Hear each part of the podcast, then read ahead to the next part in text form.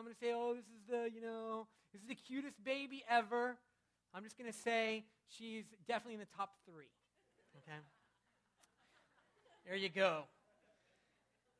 It is, it's good to be back. Thanks for everyone who has uh, provided meals and stuff like that. I, I, I want to let you know I have been sleeping like a baby. I haven't had a problem at all. I just, I asked Kit, look, if you could keep it down a little bit, and I can sleep just fine.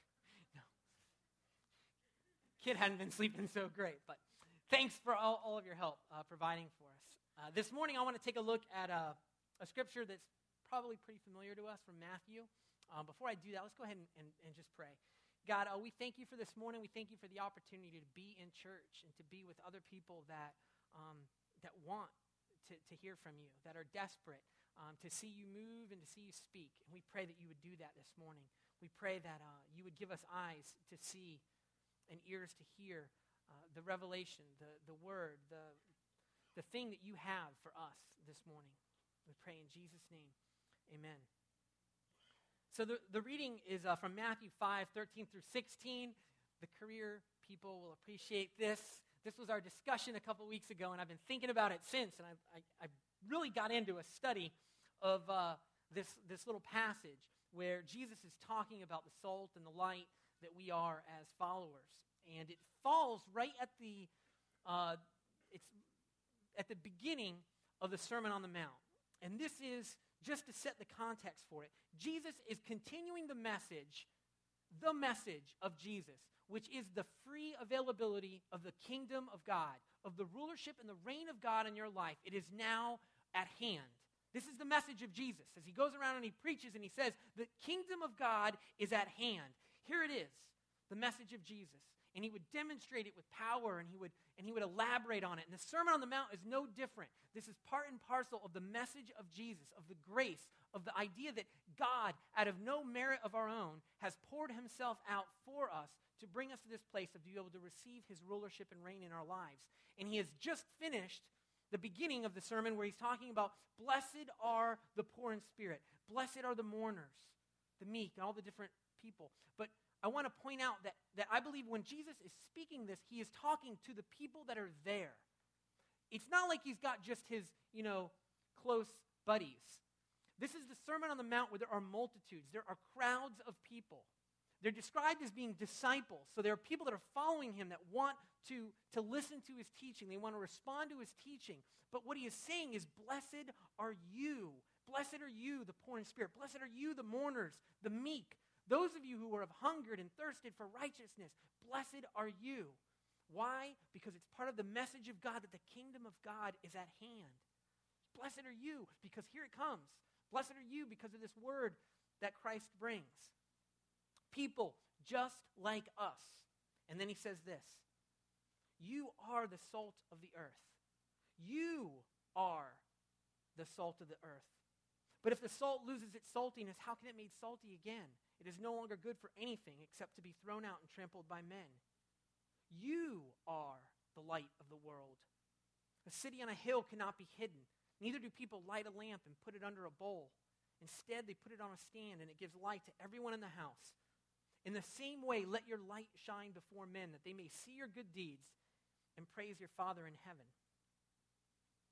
So he says this, and the language is very specific. Um, the emphasis in the, in the original text is on the you and the.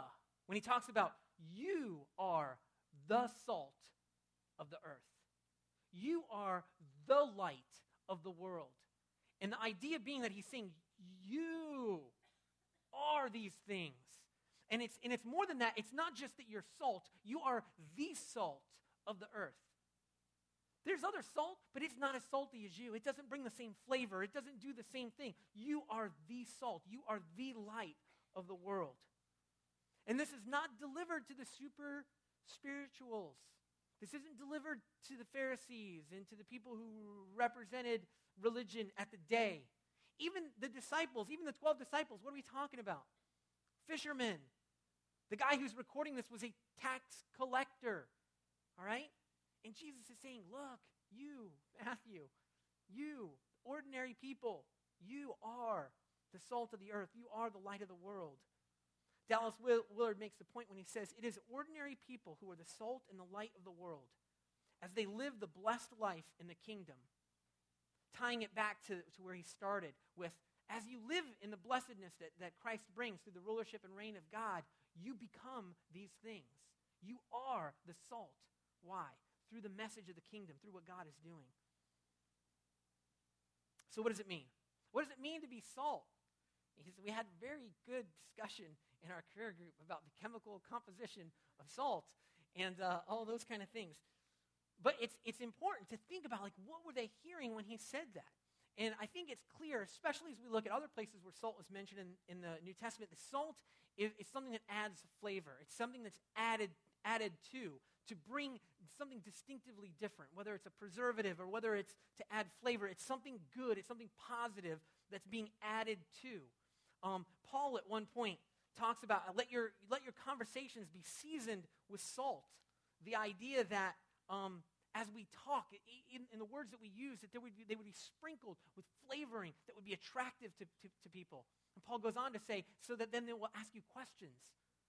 Peter makes the point of they're going to ask you questions about the hope that you have. This idea that as we speak, it's going to be, it's going to be something that people uh, receive well and that they want to ask questions. Hey, tell me about this hope that you have. Tell me about this thing that's different about who you are. But what's important, I think, to, to begin with, is that salt is something that is, is added to. It, it doesn't exist for itself. Salt doesn't make sense outside of food. Like you add salt to your food. It has a purpose, and that purpose is to, to flavor, to change, to bring something distinctively different. But it's not good by itself. Nobody's ever sat down and said, I'll have some salt. Right? You say, hey, when I go to Outback, all right? When I go to Outback, I put salt on everything. I love salt, okay? Just so you know, like my wife, I know, other people are cringing, like, I'm a heart attack waiting. To, if I preach, I talk about Taco Bell, Outback, and salt. Okay, so yes, yes, I'm a health food fanatic. So I put salt. Kit gets mad because I put salt before I even taste it. I just know I'm going to want more salt on it. So I sit down at Outback and imagine I get myself a big fat Outback special. And imagine that my salt shaker is sitting right there next to my steak. I could, I, could, I could move the shaker right up to the plate, but it doesn't do anything. It doesn't add any flavor. It doesn't do anything until I pour it out, until I begin to mix that salt in with my Outback steak. Did I go too far in this analogy? Jesus is making the point you are the salt of the earth. You are something that adds flavor to the earth. You are not to be kept in a salt shaker. You're something that it shouldn't overpower. I also don't take and unscrew the top of my salt and dump it on my. Would you like some steak with your salt?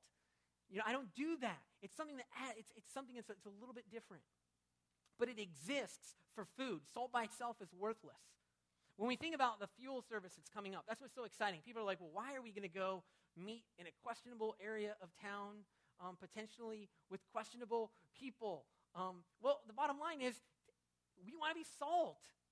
We want to be light in darkness. Where are you going to go? You got to go out. You got to go out in somewhere that you can be salt, where there's a difference, where there's something different about what we're offering, that we can be salt in, in earth. And so when you think about the fuel service and why we're doing it, Think about Paul saying, I have become all things to all men, so that by all possible means I might save some. In other words, man, I'm going to get out there. I am going to get out there. I'm going to become all things to all people. If, you know what, if everybody's reading this thing and everybody's talking about this thing and everybody, I'm going to I'm going to go find out what it is. Why? So I can be relatable.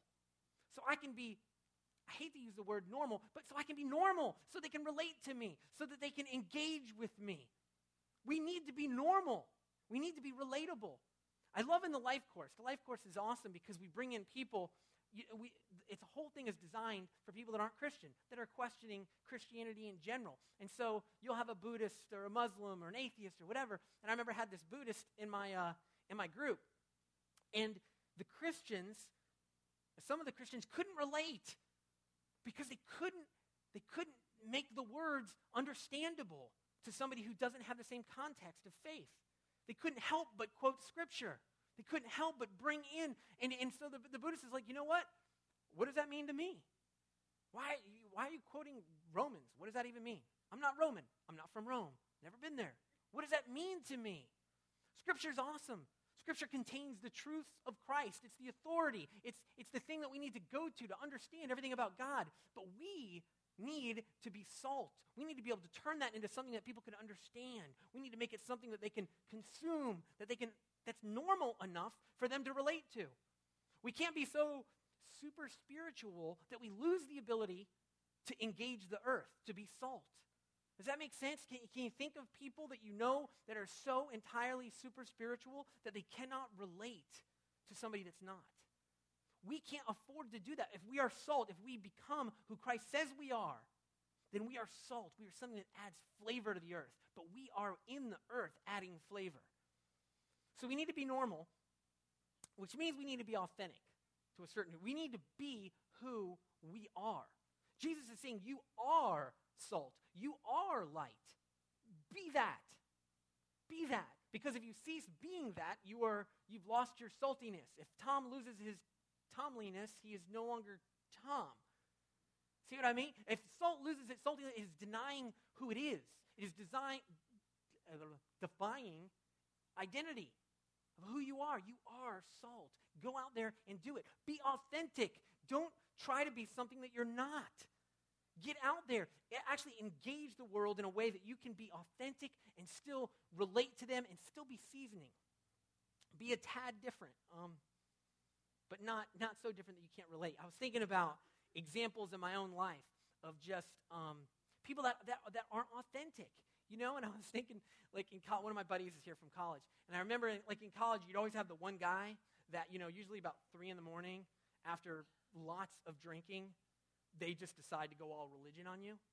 You know what I'm talking about? This is the guy who does anything and everything with you. I wasn't a Christian in college, so like, he'll go out and do everything and everything with you, but somehow the conversation gets to God, and all of a sudden he starts espousing, you know, these great truths, and he changes his language and his tone, and all of a sudden he's telling you the truths of God. Dude, seriously? Like, I know you. Like, we were hanging out, like, just 20 minutes ago. How, how, how is this you? You're not being authentic. That's not salt. You're not adding flavor. You're denying who you are. We need to be authentic. And that's one of the things I love about our church is the idea that, hey, we're going to try to be real. All right? Any way that we can, any way that we can promote people being who they are. That's what we want to do at the church. We want people to be who they are because if they can understand who Christ sees them as, they become the salt and the light that we're talking about. Okay, and we cannot imitate. By being authentic, we can't imitate. That means that we shouldn't, hey, they're doing this certain thing, so I'm going to pretend yeah, that's me too. Right? Because tofu is an imitation. All right? People, where's Blair? Is Blair here? I'm going to offend her.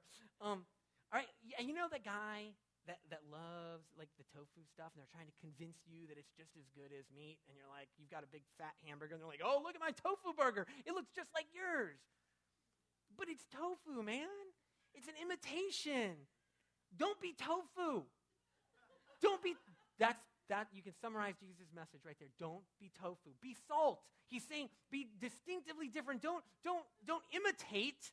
Don't imitate. Be, be who you are. Because when you are tofu, it is painful. All right? I have, I have a clip I'd like to show. I'm not proud of it, but let's go ahead and show it. There are many ways to celebrate your relationship with God. Unfortunately, this performance from The Way is one of them.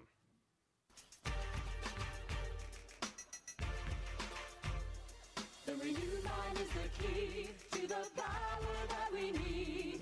The world is gonna see that it's Christ in me.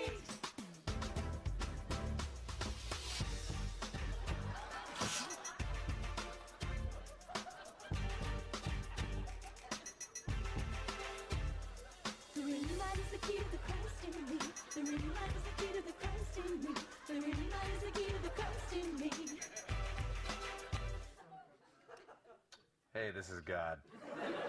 Uh, hey, the way, thank you for that. But, you know, could you stop it doing that forever? I'll, look, I'll, I'll invent a unicorn for you or something. Hey, you just name it and I'll make it for you. But, uh, look, just stop that. Thanks. big fan of the soup. I saw that last week and I was like, ooh, that you just kind of cringe, right? Because you can almost hear the conversation. You know, hey, the young folk, they're into that breakdancing stuff. You know, let's get a little breakdancing going in our worship service. You know, be authentic. Don't don't try to imitate. Do you remember like the early '90s? There was there was like all the the um the the cool bands, and then there were the Christian alternatives to those bands. Oh, you like U2?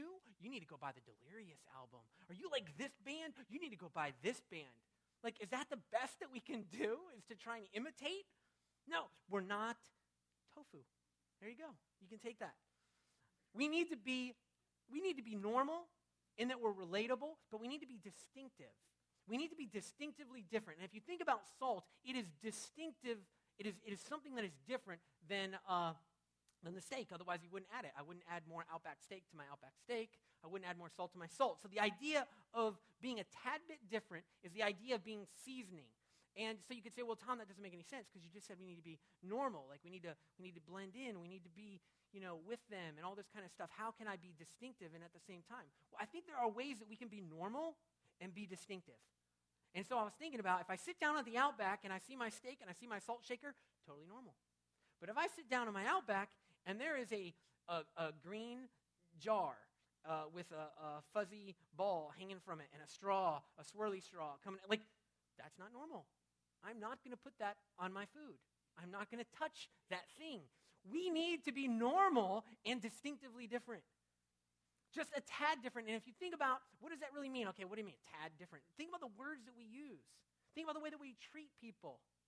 There is something distinctively different about the way that we operate, the way that we go. The more that we see ourselves the way that Christ sees us, we change. Something about us is different, and it's distinctively different to the point where Peter says they're going to ask you about the hope that you have. They're going to see something that's hopeful. They're going to see something that's different. So the stock market takes a crap during the week, and somehow you're that's the most illustrative way I could think of to say it. And somehow you still have hope and somehow you are not, you know, hanging your head low, and, and somehow you know, you know what, my life isn't wrapped up in that. You know, I have a hope in me that's Christ. And people see that and they're like, man, there is something distinctively different about you. Let me ask a question that's so much different than traditional evangelism of here. Let me give you a book on hell, right? Let me tell you about this place you do not want to go, right? This is a much different form of evangelism of people actually being attracted to you because of the seasoning that you bring, and they're asking you questions about the hope. This is the idea that Jesus, I think, is getting at. And he goes on, Sermon on the Mount, to talk about things like loving our enemies, forgiving those who have offended us, offering grace to anyone, offering grace to anyone who doesn't deserve it because we didn't deserve it.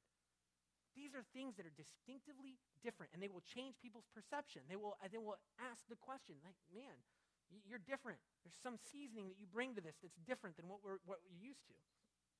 If you think about, us I was trying to think of different examples, and, and, and, you think about your coworkers, and you got that guy who like took your idea and brought it to your boss and pretended like it was his own, and whatever. He wants that promotion and whatever. This guy's a major putz, and you decide, you know what? I'm salt, man. I'm light. I'm to love this guy. I'm to love him anyways people are going to pick up on that and the way that you treat him, on the way that you talk about him.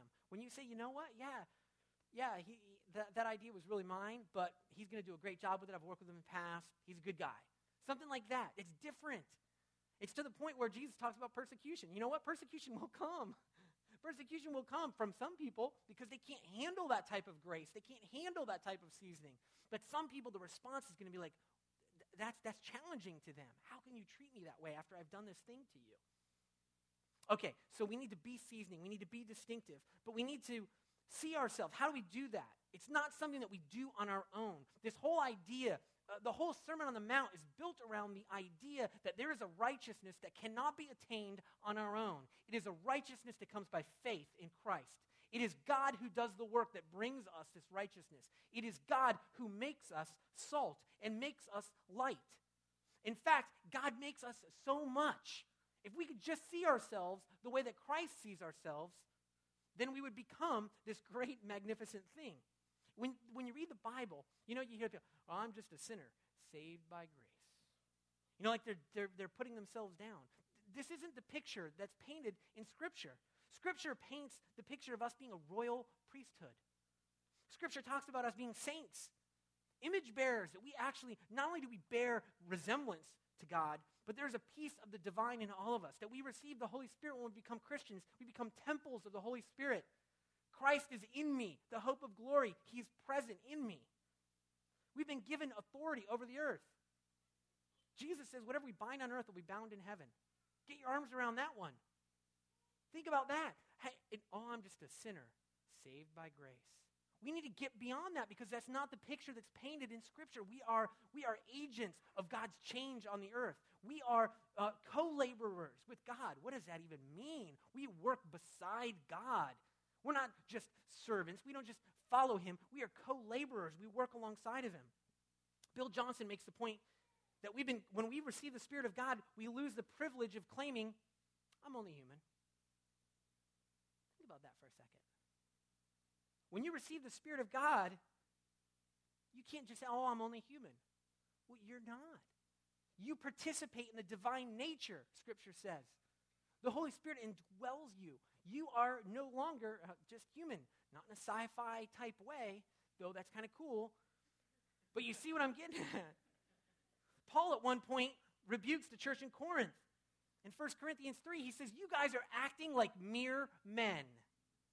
You guys are acting like you're, you're just like everyone else. You're acting like you're just men. You are not. You are image bearers with God's. You are, you are saints. You are a royal priesthood. So, what does that mean? As we think about this, this, this flip flop of how we attain the righteousness that is talked about in Scripture, the righteousness comes from seeing ourselves as righteous in Christ. He's already done it for us. Now it's just a matter of living it out. It's a matter of living up to what we've already attained, Paul at one point says. If we could just see ourselves that way, we act that way. He goes on to say, You are the light of the world, and goes through um, a city on a hill cannot be hidden. Neither do people light a lamp and put it under a bowl. Instead, they put it on its stand, and it gives light to everyone in the house.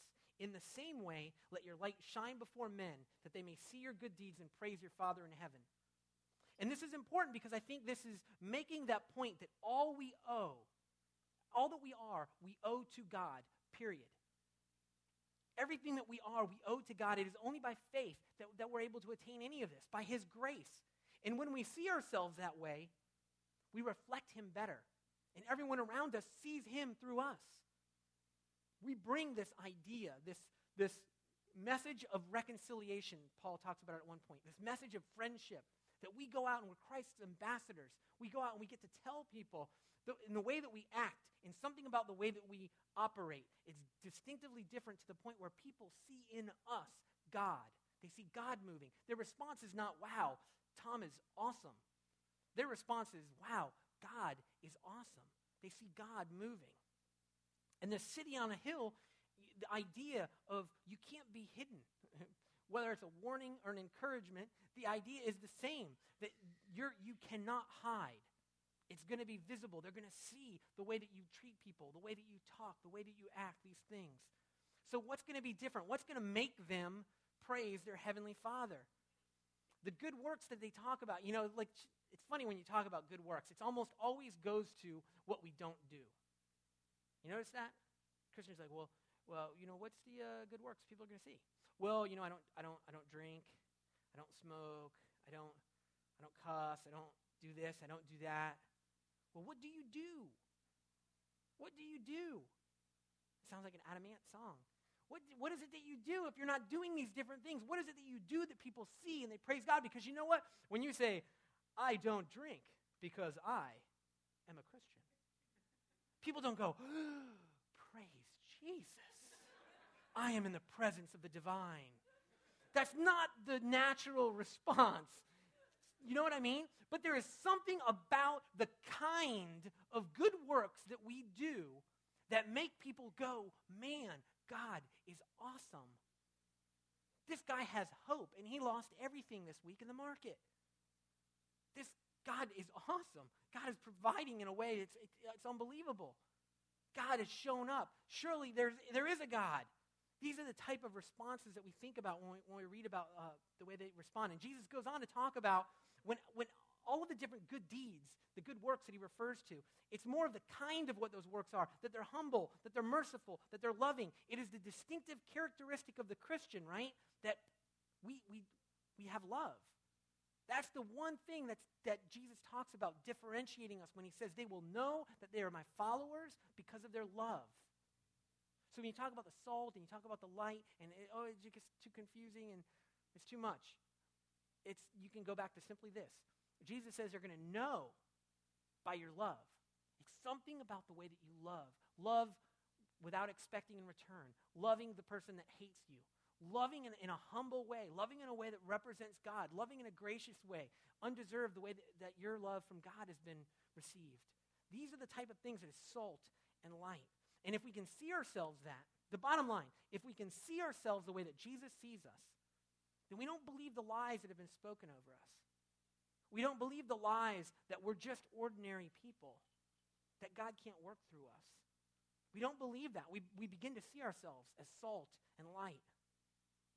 And if we, if we see ourselves that way and we act that way, people will respond. They'll ask questions about the hope that we have, and they will praise God for the love that they receive from God through us. This is the message for this morning. And, and you know what is the message of church? Church should be a place where we get together and we learn more about who we are in Christ so that we can go out and live it out during the week, so that we can go out and continue to, to, to be that salt and light, to be reminded of what it looks like. Let's go ahead and stand and pray and just ask that God would speak to us, that He would show us the picture of who we are in Him. God, we are thankful. We are thankful for your word. God, that you have chosen to speak to us um, in such clear ways. And we pray that you would help us to see ourselves the way that you see us. God, that we would see ourselves as salt, adding flavor. That you would give us conversations that we can do that. That you would give us relationships that we can do that. And Lord, that you would receive glory, that somehow we would, we would represent you in such a way. And I pray for those this morning who have received lies, that people have told them things that are just not true, or they have believed something that is just not true. You are not an accident. You are fearfully and wonderfully made.